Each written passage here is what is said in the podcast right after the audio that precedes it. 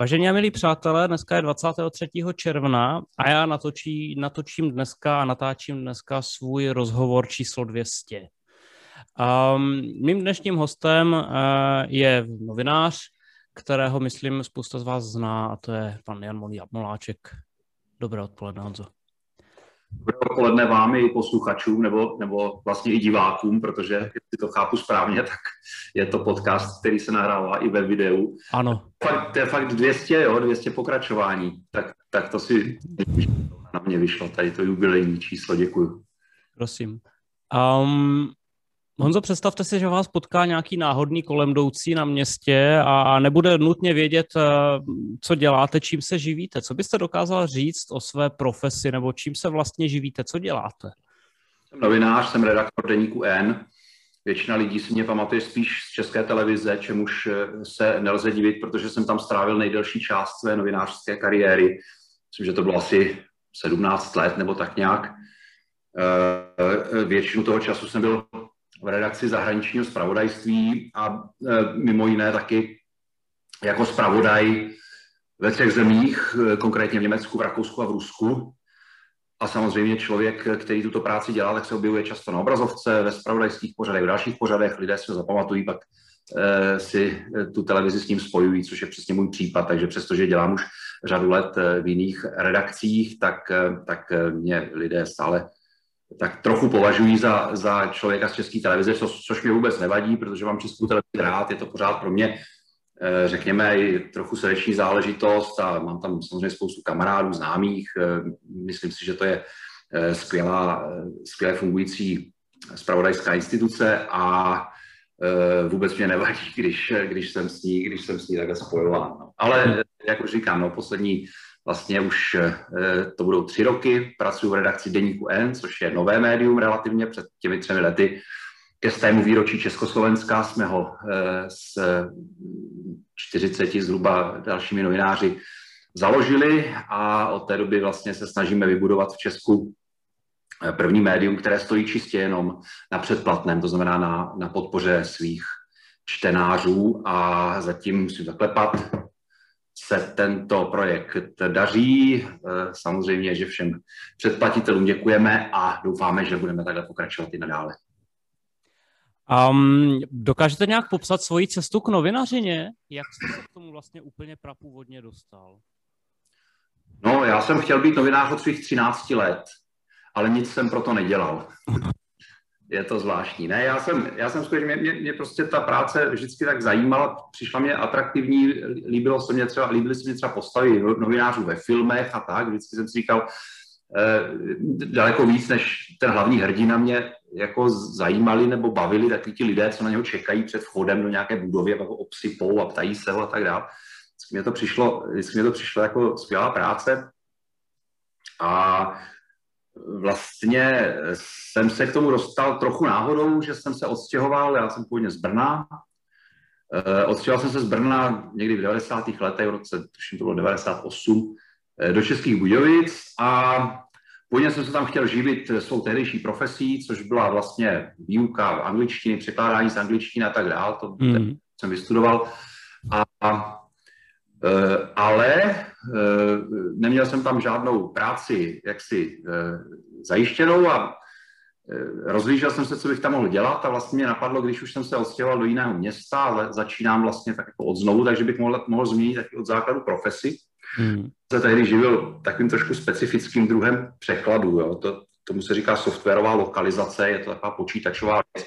Vlastně se překládají Eh, počítačové programy, teď mám na mysli takové ty, takové ty jazykové jejich, mm-hmm. jako je třeba nápověda, takové ty příkazy různé a tak dále, eh, do, do, do češtiny. A ono se to z části dělá strojově, ale ne úplně, nebo dneska se to určitě dělá strojově z větší části než v tom roce 98, ale eh, já jsem se tehdy prostě pohlížel po něčem jiném a napadlo mě, že bych mohl tady v Českých Budějovicích zkusit vlastně si splnit takový sen, Eh, být novinář. Tak jsem obešel všechny redakce, které v Českých Budějovicích jsou, nebo tehdy byly. A v několika z nich mě e, nabídli šanci, nabídli příležitost, řekli, dobře, tak e, pojďte to zkusit. A já jsem si jednu z nich vybral, to bylo takové místní studio, malé televizní, které vyrábělo zpravodajství z Jižních Čech pro televizi Nova. Mm-hmm. A tam jsem vlastně první měsíc strávil tak, že jsem zavazel. Jo, já jsem jezdil autem na zadním sedadle se štábem, který jezdil točit prostě zpravodajské příspěvky a díval jsem se, jak se to dělá. Pak jsem s tím štábem šel do střížny, já jsem se díval, jak se ten příspěvek stříhá a tak dále. A, a potom měsíci jsem tak jako eh, to nasál, pochopil jsem takové ty postupy a, a mezi tím jsem chodil taky na hlasovou výchovu trochu, abych mluvil, abych mohl načítat příspěvky do televize. A, a potom měsíci jsem si zkusil já sám něco natočit, už nevím přesně, co bylo to první téma. Uh, vím určitě, že ty první příspěvky byly takové, že uh, se, se nedali mě odvysílat, ale, ale po nějakém čase relativně krátkém už to šlo a já jsem vlastně tam začal pracovat jako normální redaktor v tom, v tom místním studiu, takže jsem rok, rok jsem v Českých Bujovicích točil vlastně příspěvky pro televizi Nová z Jižních Čech, eh, částečně taky z Rakouska, kam je to blízko a je tam řada témat, nebo tehdy byla, která eh, televizi Nová zajímaly. A, a pak to vlastně vyvrcholilo tak, že jsem se přestěhoval do Prahy a eh, začal jsem pracovat v České televizi v Praze. Mm-hmm. Byl to velký rozdíl z toho regionu najednou do, do vlastně největší české televize? Tak byl to rozdíl v mnoha ohledech, protože samozřejmě eh, ten, ten, tam, ta malá redakce v tom regionu, kde je pár lidí, nás tam tehdy bylo zhruba deset, tak eh, a tom, tom teďka počítám i kameramany a různé technické pracovníky a tak dále, tak eh, to je samozřejmě úplně jiná práce, než když se najednou stanete úplně tím posledním kolečkem v tom velkém soukolí zpravodajství České televize, kde pracují desítky lidí, je to prostě obrovská organizace. To, tehdy ještě ani nebyla ČT24, takže tehdy, mm-hmm. tehdy to ani nebylo ještě tak hektické a tak vlastně absolutně jako uh, online, jako je to teď. Tehdy to byla z dnešního pohledu uh, si myslím, že to byla, jako, když to v úzovkách, ospalá, ospalá redakce, ale ono to tak vypadá, když se na to podíváte dnešníma očima, jo, tehdy mm-hmm. samozřejmě ani nikomu z nás tak nezdálo. Tak, takže eh, jsem začal prostě od těch úplně posledních, posledních eh, věcí, které se v té redakci dělají, to znamená přijímat, třeba jsem dělal zahraniční redakci hnedka od začátku, tak jsem třeba přijímal, nabíral ty, ty obrazové výměny z agentur, jako je Reuters, jako je Associated Press a tak dále, což je taková jako práce elevská, ale každý si tím musí projít, je to dobře, že si tím projde. V jedné věci je, v jedné věci to jiné nebylo a, a sice, že ta reportérs, reportérská práce, když něco točíte, tak je vlastně úplně stejná, eh, ať děláte, já nevím, dopravní nehodu někde na Jindřichově Hradci, anebo děláte nějaké téma tady důležité politické v Praze, tak eh, tam, tam to řemeslo vlastně, co potřebujete, že potřebujete natočit rozhovor, ten musí ten respondent se musí třeba dívat se formálním důvodu na jednu stranu, abyste ho mohli stříhnout na někoho, kdo mluví, jako zastává hmm. názor, tak aby to bylo jako proti sobě. To jsou také řemeslné věci, které se člověk naučí u těch jednoduchých témat. A pak oni jsou úplně stejné i u těch, i u těch náročnějších. Takže eh, to, to, ten základ toho řemesla, vlastně to, že jsem ho měl, mě třeba hrozně pomohl. Jo? Řada lidí třeba nastupuje do české televize nebo, nebo do jiné televize, do jiného média na nějakou elevskou pozici bez tady těch zkušeností z terénu, které může člověk získat třeba v tom regionu. Jo? A ti potom se toto musí učit eh, vlastně v té velké redakci. A já třeba považuji za svou velkou výhodu, že jsem tady tyhle ty, vlastně ty základy toho řemesla vlastně měl za ten rok už eh, zvládnuté z těch, z těch z mého dnešního pohledu vlastně jako triviálních témat, jako jsou dopravní nehody, jako jsou nějaké prostě lokální věci v Českých Bujovicích nebo, nebo něco podobného. Hmm. Um, takže pak teda byl jste v té české televize, televizi, začal jste se vlastně od, od píky nebo, nebo od základu, vlastně jste se tam začal zapracovávat. No a pak jste se teda dostal uh, k práci zahraničního zpravodaje, k tomu jste se dostal jak? To trvá nějakou dobu. Vlastně eh, v české, v české televizi v zahraniční redakci je pravidlo, že se člověk prostě specializuje na nějakou oblast, na nějaké téma nebo na nějakou zemi.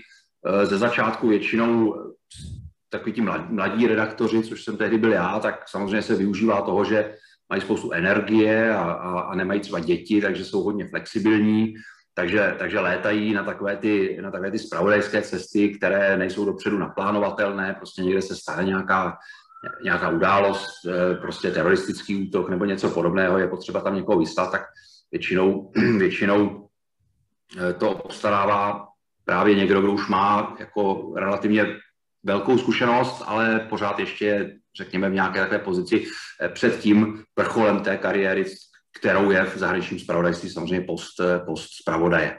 Já jsem tohle dělal, já jsem dlouhou dobu dělal, dlouhou dobu, několik let jsem dělal Blízký východ, kde tehdy Česká televize ještě zpravodaje neměla, já jsem tam vlastně létal tam a zpátky pořád, strávil jsem tam hodně času, létal jsem i na další místa, takže jsem takhle natočil velkou spoustu prostě témat po světě a pak vlastně přišla první nabídka e, být, e, obsadit post zahraničního zpravodaje, což se považuje za takovou vlastně jako vrchol, vlastně to nejvíc, co člověk může v zahraničním zpravodajství dělat.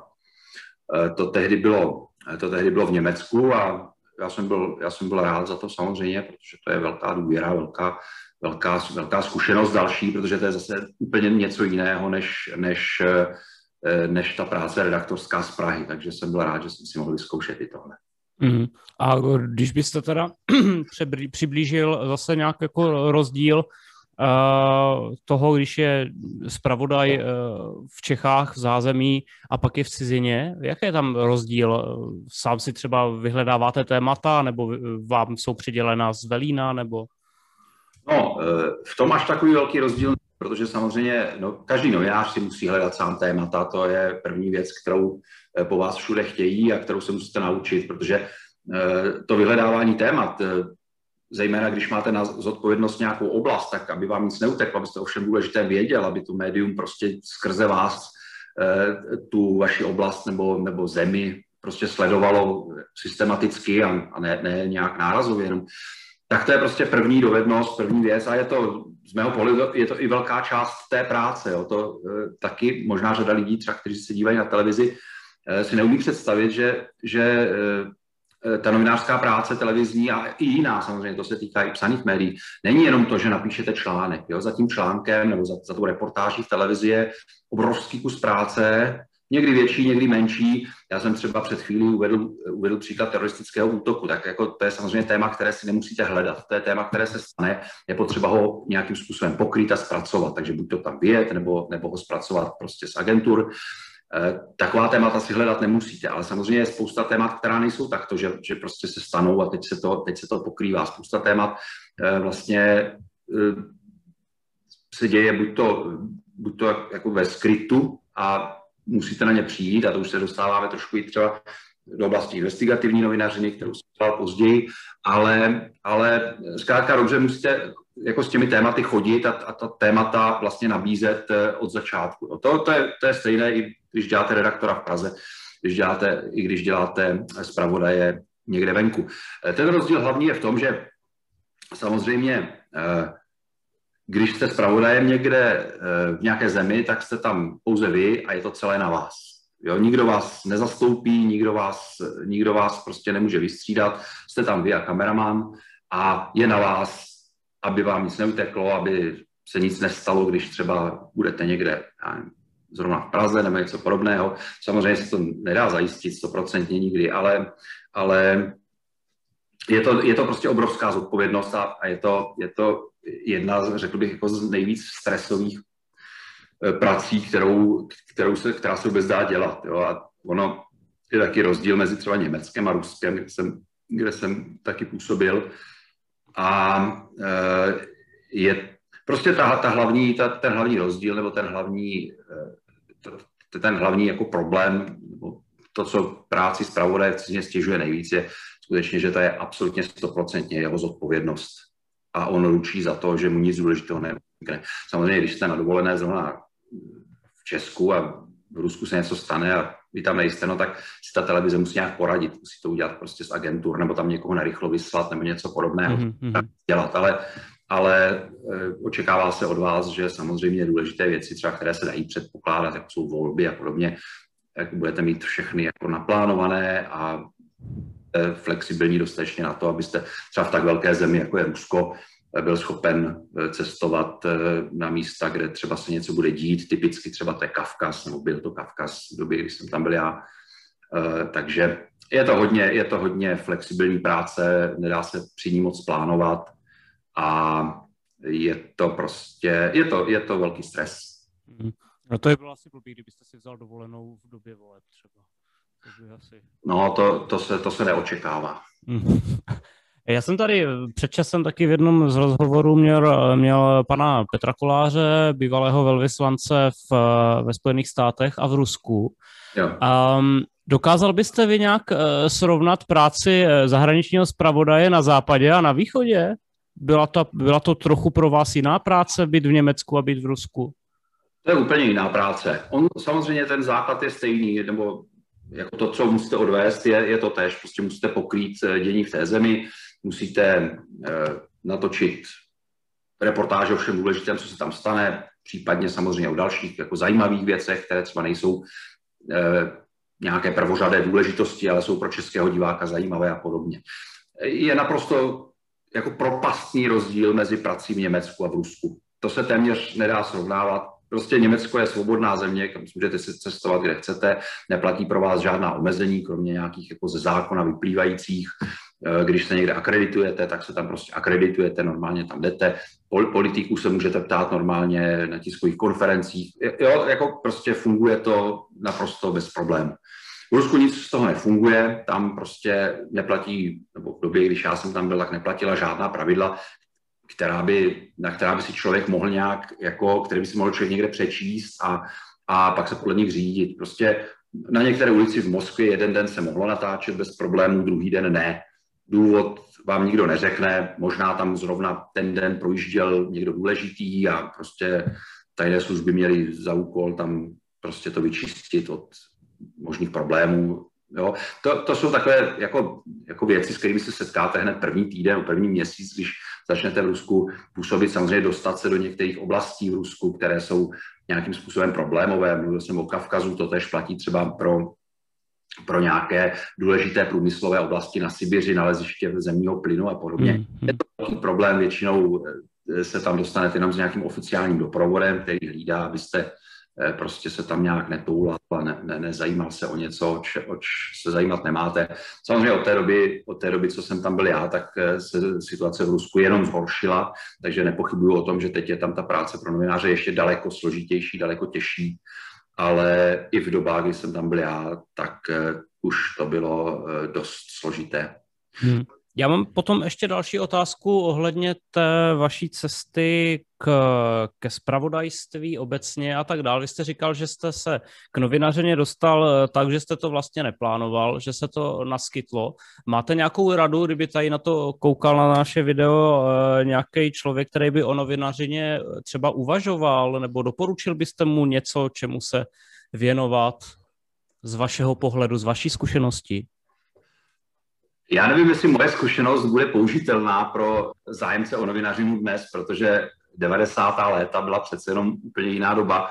Ehm, tehdy média vlastně, tady, tady nebyli žádní novináři, tehdy prostě ta generace novinářů, která pracovala v těch totalitních médiích, tak musela skončit pochopitelně, protože ne, nemůžete přejít do demokratických svobodných médií. Takže ano, byli tady nějaké, byli tady, nějak, byli tady eh, novináři, kteří působili, dejme tomu v podzemí nebo, nebo, nebo třeba v exilu nebo něco podobného, ale, ale v zásadě celý ten obor, celá ta branže se musela vybudovat znovu. To znamená, eh, přinášelo to s sebou obrovské šance. Jo? Já si nedovedu představit, že by dneska se mohlo stát to tež, co třeba se povedlo mně, že prostě přijdete někam bez sebe menší zkušenosti. Jo? Jako Měl jsem za sebou vysokou školu, měl jsem nějaké jazyky takové měl jsem chuť do té práce, to samozřejmě pořád platí, to, to, je, to je fajn, když něco takového máte, ale že bych úplně takhle bez zkušeností přišel, přišel dnes do nějaké redakce a řekl, že bych tam chtěl pracovat, oni řekli, dobře, tak se tady měsíc vyzkoušíte a potom se uvidí, tak to už tak dnes asi úplně nebude. Takže pokud by dneska někdo měl zájem, a já doufám, že takových lidí je pořád hodně, protože novinařina je strašně důležitá profese a nic nenasvědčuje tomu, že by její důležitost klesla. Naopak si myslím, že bude čím dál důležitější. Takže já doufám, že lidí mladých, kteří o té profesi uvažují, je pořád hodně. Eh, já to vím, že jich je dost, protože eh, když není korona, tak občas přednáším také na různých školách a, a vidím, že ten zájem je, že prostě i na středních, i na, i na vysokých školách eh, je pořád hodně lidí, kteří na takové přednášky chodí a ptají se a ptají se velmi fundovaně a je vidět, že prostě se o tu profesi opravdu zajímají, eh, tak eh, lidem, kteří skutečně by chtěli být novináři, bych doporučil za prvé studovat něco, co je vlastně skoro jedno co, ale, ale o něčem něco, něco vědět. Řekněme, jako nemyslím úplně akademicky, ale prostě rozumět tomu. Eh, ekonomie je skvělá, práva jsou skvělé, politologie, cokoliv takového, co vám pomáhá, sociologie, prostě cokoliv takového, co vám pomáhá, jak si chápat eh, fungování společnosti, mm, dokázat prostě pochopit vztahy ve společnosti, a nebo aspoň v nějakém jejím segmentu, něco podobného mít vystudovaného je, je skvělé. Samozřejmě eh, studovat žurnalistiku, na tom není nic špatného, to, od toho nikoho samozřejmě neodrazuju, ale je fajn vědět, mít nějaký základ eh, v nějakém oboru, aspoň nějaký takový jako hmatatelný, o který se můžete opřít, na kterém pak můžete stavět. Za druhé, eh, praxe. To znamená, ucházejte se o to, abyste mohli třeba v médiích dělat nějaké stáže podobné věci. Eh, buďte v kontaktu s médií, sledujte novináře na, třeba na sociálních sítích, eh, pište samozřejmě, nic vám dneska nebrání, máte, máte internet, to třeba v 90. ještě tak úplně nebylo, eh, můžete psát, můžete točit, můžete, vlastně ty, ty možnosti jsou dneska téměř neomezené, může se klidně stát, že budete točit videa která budou sledovanější než, než reportáže v nějaké celoplošné televizi.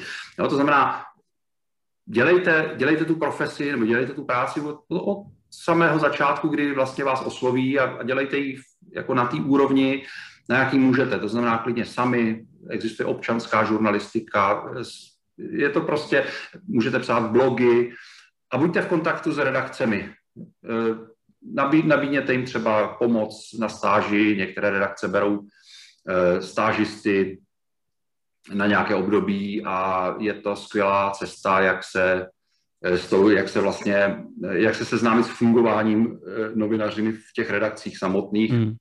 a vlastně do toho oboru tak si otevřít cestu. Hmm. No a mě teďka ještě, ještě zajímá, jste zmiňoval deník N, že jste teďka v deníku N, a ono je to psaný médium. Je ta práce jiná? Je, je, samozřejmě je to úplně jiná práce. Já dokonce, já dokonce uh, se jí pořád učím, uh, protože vlastně jsem příliš psanou žurnalistiku nikdy nedělal. Dělal jsem, dělal jsem televizní novinařinu většinu času, moderoval jsem radiožurnále uh, a vlastně začal jsem psát komentáře pro eh, aktuálně CZ, eh, tuším, že to bylo v roce 2016. Eh, to byla vlastně taková první psaná žurnalistika, kterou jsem začal dělat, takže, takže pro mě, ano, pro mě je to velice jako skok úplně jinam. Je to úplně něco jiného, nepomáhají vám žádné obrázky, zároveň zase je nemusíte točit, jo? ono je to mm-hmm. tak dvousečné, jo? že to je Eh, velmi jednoduché z mého pohledu, že třeba eh, za respondentem nemusím nikam jezdit, ale stačí mu zatelefonovat, protože když od něho potřebuje jenom citát, tak je, je mi to jedno, jestli ho vidím osobně nebo jestli mu za telefonu.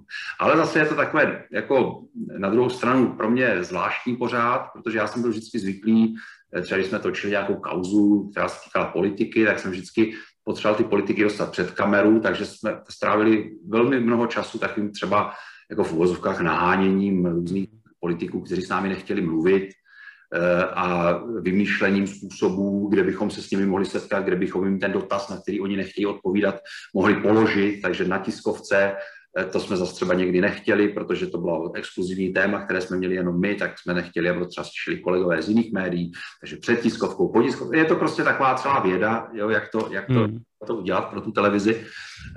Tady vlastně vám stačí tu politiku zavolat, nebo je to, je to bez toho obrazu, bez té, bez té kamery, je to prostě eh, pro mě na jednu stranu jednodušší a na druhou stranu se mě občas stane, že se přistihnu, že jako sedíte pořád u počítače a u telefonu, jo? že vlastně člověk není v tom terénu, já jsem si měl rád tu práci v terénu, takže si i programově teďka hledám témata, nebo se snažím uh, i, i ty psané novinařiny trošku jako být v kontaktu i osobním a a, a, a třeba jako být na místě, i když by mě třeba teoreticky stačilo uh, někomu zavolat, tak přesto se je podívat. Uh, myslím si, že to je věc, která, na kterou by se nemělo zapomínat ani v dnešní době, kdy už třeba eh, spoust, je možné třeba se na nějakou ulici potřebujete se podívat na nějaký dům, tak se na to podíváte na Google, na, na tom mm-hmm. Street View nebo na něčem takovém, jo? že vlastně už se to skoro dalo dělat všechno od počítače, ale myslím si, že pořád jako stojí za to jako být na místě, jet na místo,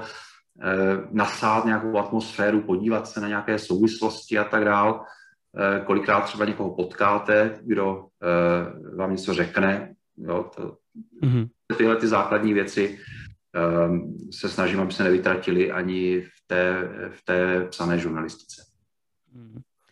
Dotkla se vás eh, situace posledních, dejme tomu 15 měsíců, jako ve, já nevím, ve výběru vašich témat nebo v tom, co jste zpracovával? Dotklo se vás to nějak?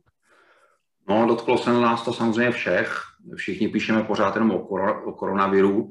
Teď už ne tolik, ale byly časy nebo byly doby během toho roku a něco, kdy jsme prakticky nic jiného nepsali, protože ono nikoho také nic jiného, jiného příliš nezajímalo a není vůbec divu. Jako byla to úplně bezprecedentní situace, nic takového tady nikdy nebylo, byla to absolutně zásadní důležitá věc, takže, takže já jsem napsal strašnou spoustu textů, na různá koronavirová témata, komentářů a tak dále, rozhovorů, eh, a což, což by až tak nevadilo, prostě bylo to téma, které, které rezonovalo, které bylo, kterému bylo potřeba se věnovat, tak jsme se mu věnovali. Co bylo horší, že jsme přišli o tu, eh, o tu řekněme, komunitní stránku té práce, protože my jsme zvyklí, my jsme Deníku byli hodně zvyklí všechno řešit spolu v redakci sedět a, a, a, a tam padají potom nápady a, a někdo třeba se někomu nemůže dovolat a někomu dalšímu se to podaří, nebo, nebo někdo nemůže hnout s nějakým tématem, tak to tam hmm.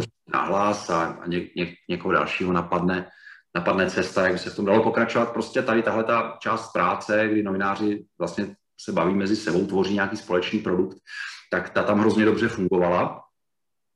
A, a teda zase začíná fungovat, protože teď už eh, zase do redakce z části můžeme, mnozí máme už po očkování a tak dál. Mm-hmm. A doba, kdy to nešlo, kdy jsme pracovali vlastně na home office spolu přesně tak, jak komunikujeme teďka my dva, tak, tak ta, byla, ta byla složitá na organizaci práce, vlastně na, na dotahování těch témat, na vymýšlení témat, na, na sestavování vlastně nabídky e, naší na homepage i v těch tištěných novinách to bylo hodně náročné a samozřejmě já si nechci stěžovat, protože spousta lidí na tom byla ještě hůř, nemohla svou práci dělat vůbec. My jsme ji dělat mohli pouze ve stížených podmínkách, takže samozřejmě jsme vděční za to, že, že eh, jsme to přečkali, že, že jsme to mohli přečkat, že, že ty podmínky nebyly až takové, že bychom museli prostě s tou prací přestat, ale, ale náročné to bylo.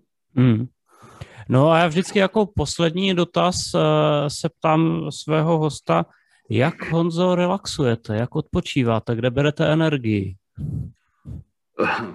Tak eh, já, já chodím běhat, to je jedna věc, eh, a věnu se hudbě aktivně, eh, tak to jsou takové dvě věci, které mě baví a, a takže pro mě největší relax je zavřít počítač a jít si zaběhat, což dělám, neříkám, že úplně každý večer, ale, ale řekněme třikrát, čtyřikrát do týdne určitě ano anebo si vzít kytaru a zahrát si něco, nenaučit se něco, nějaký, nějak, nějakou pasáž, nějaké skladby, prostě úplně bez nějakých... Co hrajete třeba? Jako myslíte za styl? No, styl, kapely, co?